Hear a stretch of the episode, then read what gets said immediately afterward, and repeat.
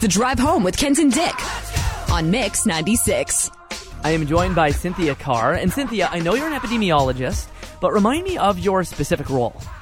Sure, and thank you for having me. Of course. Uh, I'm the owner, uh, the founder, and uh, principal consultant uh, of a company called Epi Research Incorporated uh, that I founded in 2000. Uh, and the bulk of our work involves applying epidemiological principles, so helping to look at trends of disease and health service use uh, and needs uh, and sort of trends by person, by place, by time, by differences in community. Um, so that's what we do is we work with communities and healthcare organizations uh, to look at the data, to identify health needs, program services, and evaluate those services. Okay, so epidemiology is, is kind of like the statistical data side of medicine. It really is. Epidemiology is really more looking at the population health perspective, whether that's population as a community or a school or uh, you know the country. So it's not a one-to-one uh, clinical disease management. It's looking at a, sort of a, a higher level perspective of what are the the kind of circulating health issues or the up and coming health issues, uh, who do they tend to be impacting, and what do we understand about the research uh, for prevention, for treatment, uh, and for risk for the worst case outcomes. Uh, so again, we can circle back and look at how do we prevent uh, those uh, diseases or, or, circumstances from occurring. Now, I know you've been keeping an eye on COVID 19 and how things have changed. On, on a larger scale, uh, now that we're dealing with the Omicron variant, how does this differ from kind of previous variants we've dealt with? Well, certainly, as we've heard more and more, it is highly, highly infectious. Uh, so that's sort of the downside of things. Uh, that you know the estimates now are one person could infect six, seven, eight, nine other people uh, fairly easily. Um, now the good news, bad news side of that though is yes, it's highly infectious. Um, part of it is because of some of the mutations uh, of this variant, which are in favor of the virus. One is uh, that it's really good at latching on uh, to your cells and then getting into that cell and replicate. So it's kind of like if you think about um, the first uh, version or the Wuhan strain, it's kind of like if you think about giving somebody a high five. So one hand is the cell and the other hand is the virus you give a high five, um, it's pretty easy to pull your hands apart when you're just doing a high five. Then moving to the Delta, which was a had a variant, which uh, a variation that uh, allowed it to, to uh, secure more tightly to the cell. Now do a handshake. Now pull, try to pull those hands apart. It's harder to pull them apart so that's sort of an example of that uh, virus latching onto that cell, to that ACE2 receptor, holding tight and getting in. Now uh, it's kind of changed even more. Now you're kind of interlocking your fingers. So you've gone from a high five to a handshake to interlocking your fingers. Try to pull your hands apart now. It's even harder. So the advantage is there for that virus. It's on the cell. Uh, it's got more time and more stickiness to get in. Um, so that's one of the advantages.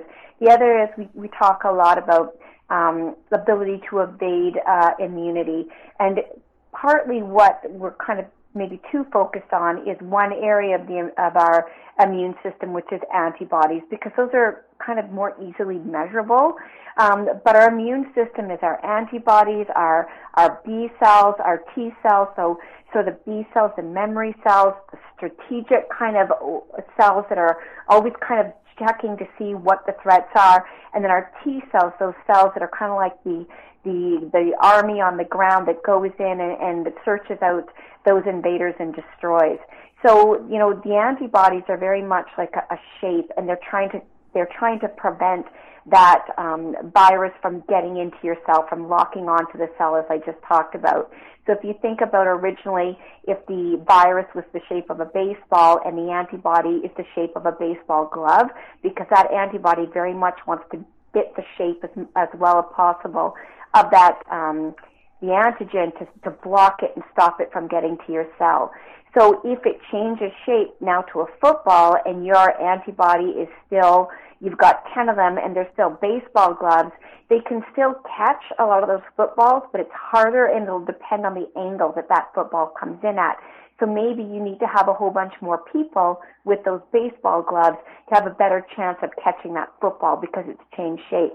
It can't entirely evade our antibodies, but that's why we talk about more is probably better at this point, better opportunity to block, um, so that, you know, once it gets into the cell, um, you know, it's not as hard on our body. But the good news is that our fighter cells, our ability to kind of search and destroy, um, are still holding really strong. And obviously, the younger you are, the healthier you are, the better able your body is to uh, react to the invader. And of course, vaccine uh, helps that ex- exponentially.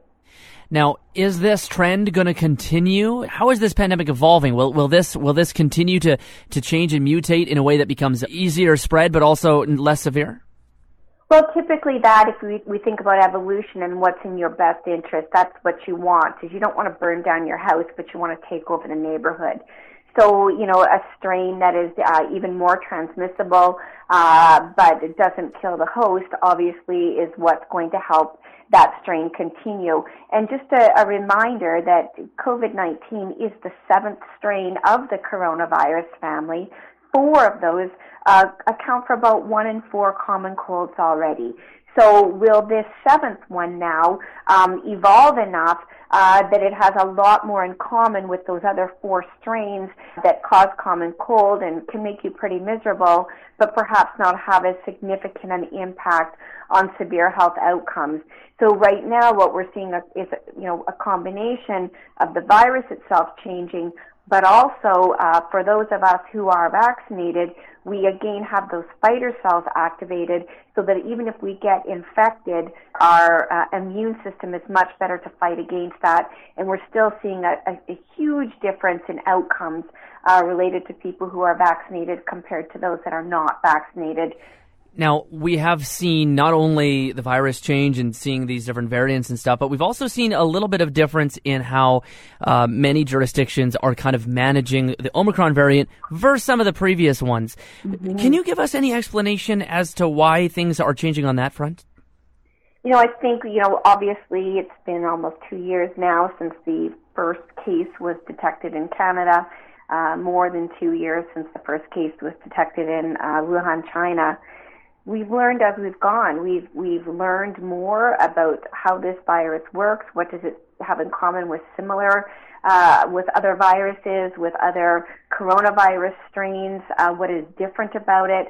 What are things that can protect us? Um, and what are sort of things that are impacting our society and our economy? And those are a lot of things to balance. So there's that continuing kind of um, consideration of the economic impact, the social impact, and then what are we understanding about the risk and severity of this disease, uh, particularly as I've already stated, as more and more people uh, do become, um, you know, fully vaccinated against this virus. So, you know, we, we understand um, that closing schools are, you know, what we would like to avoid um, pretty much at, at as much as we can. I won't say at all costs, but we understand that it's the transmission in the community that really is driving the spread, not, for example, transmission within schools. So we need to again focus on how do we empower people in the community to understand what are symptoms of this virus, what are risks, reminding people that you know, the catch 22 is you're actually very infectious in those two days before symptoms. So it's really important to communicate uh, to others, uh, if uh, to warn somebody if, if you are a case and they've been in contact with you, so that they can kind of start doing their, um, you know, due diligence, keeping their circles small, those kinds of things to prevent spread. We've learned that some incentives work, um, and some uh, other measures uh, just really kind of can turn uh, community against you and create distrust. Uh, we've learned that when you're giving conflicting um, direction from public health and you know elected officials, that really does a lot more harm than good. So it's sort of continuing to understand what the best messages are, where the best results are, and the alignment in communication with the understanding we didn't know everything in the beginning and we don't know everything now. We have to continue to learn as we go and communicate that information. Wow, yeah, lots, lots there. What can we expect in the next few months with COVID nineteen? Can we expect anything, or are we still kind of observing and rolling with the punches? Well, we're certainly trying to learn from other countries that were sort of ahead of us in this uh, surge. Uh, but, you know, we also have to remember that risk factors are not all the same between different countries. So there's always sort of this juggling of different indicators and, but hanging, being cautious not to hang our hat too heavily on just, you know, one or two certainly uh, what we've seen, you know, it's interesting when you look at the data. December 7th, I think, was the date that Omicron was first identified in Manitoba. At that time, we had about 69,000 uh, cases in in the province. Just in the last, uh, you know, just over four weeks, we've had an increase of more than 30,000 cases that's um, you know basically the amount of cases we had in our entire first year with this pandemic. So there's been a massive change in the transmission. The good news side has been that even though that probably underestimates the true rate of spread, our rates of people who are in the hospital that are known to be active cases have absolutely gone down. Um, so again, when we're looking at what's ahead, um, when we're, you know, evolving with immunity, whether it's through vaccination, and obviously there will be some natural immunity from coming in contact with the virus, uh, but we don't want to rely on that entirely. Um, you know, what we could see is after the next week or two, getting a little further past the Christmas break, we could see, you know, a pretty dramatic drop off in cases. Um, but we don't uh, we don't know that for sure. Certainly, other countries have started to see that, uh, but we're not at all seeing that in Canada yet. So the message is still get vaccinated. It is absolutely clear that although uh, Omicron is highly infectious, and the difference in your risk become between becoming infected with Omicron and not, uh, between being vaccinated and not, um, may not seem that substantial, but a case is not a case. And what I mean with that is that the data clearly continue to illustrate that your experience once you become infected with Omicron is not at all um, the same.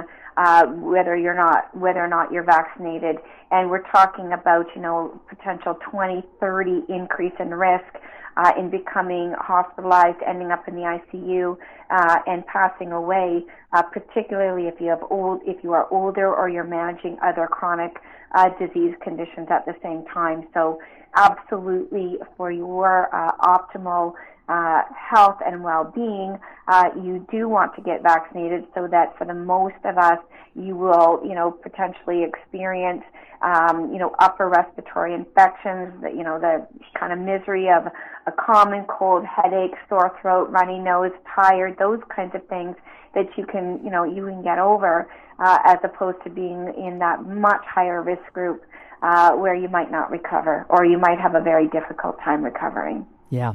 One last thing before I let you go here, Cynthia, because I, I recently read an article that that quoted you, and I'd, I'd like your your thought on this too, because uh, the mention of Saskatchewan having fewer restrictions than us, and a lot of people pointing to them saying that you know they've got fewer restrictions and fewer cases, and why aren't we doing that? What are your thoughts on that? Well, again, we're all at kind of different phases. You could have pointed at us at one point and said, you know, Manitoba Health or, or the province of Manitoba has the lowest uh, active case rate, uh, you know, of the provinces right now. We all go through different um, phases, and it's not all at the same time. So certainly we're, we can't make a correlation at all between fewer restrictions and better outcomes. And again, all we have to do is look at their own data, and we can see the exponential increase in cases that the province has experienced uh, in the last four weeks.